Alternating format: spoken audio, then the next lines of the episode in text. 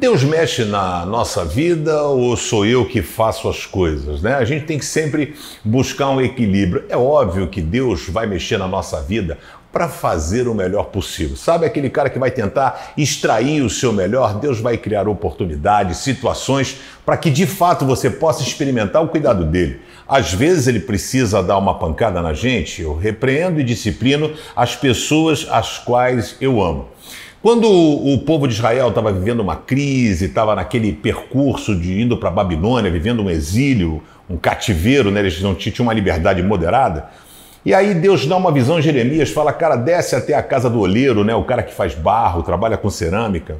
E aí diz assim, então eu fui e encontrei o olheiro trabalhando com barro sobre a roda de madeira. Significa o quê?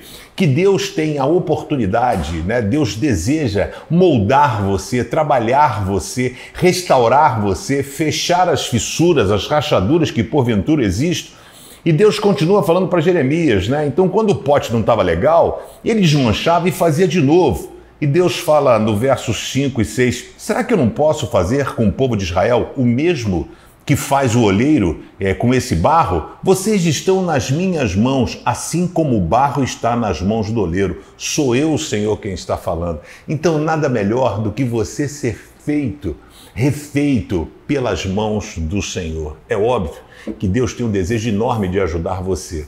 Né? Ele tem todo a, o desejo de botar você nos caminhos mais fáceis, mas nós temos uma teimosia.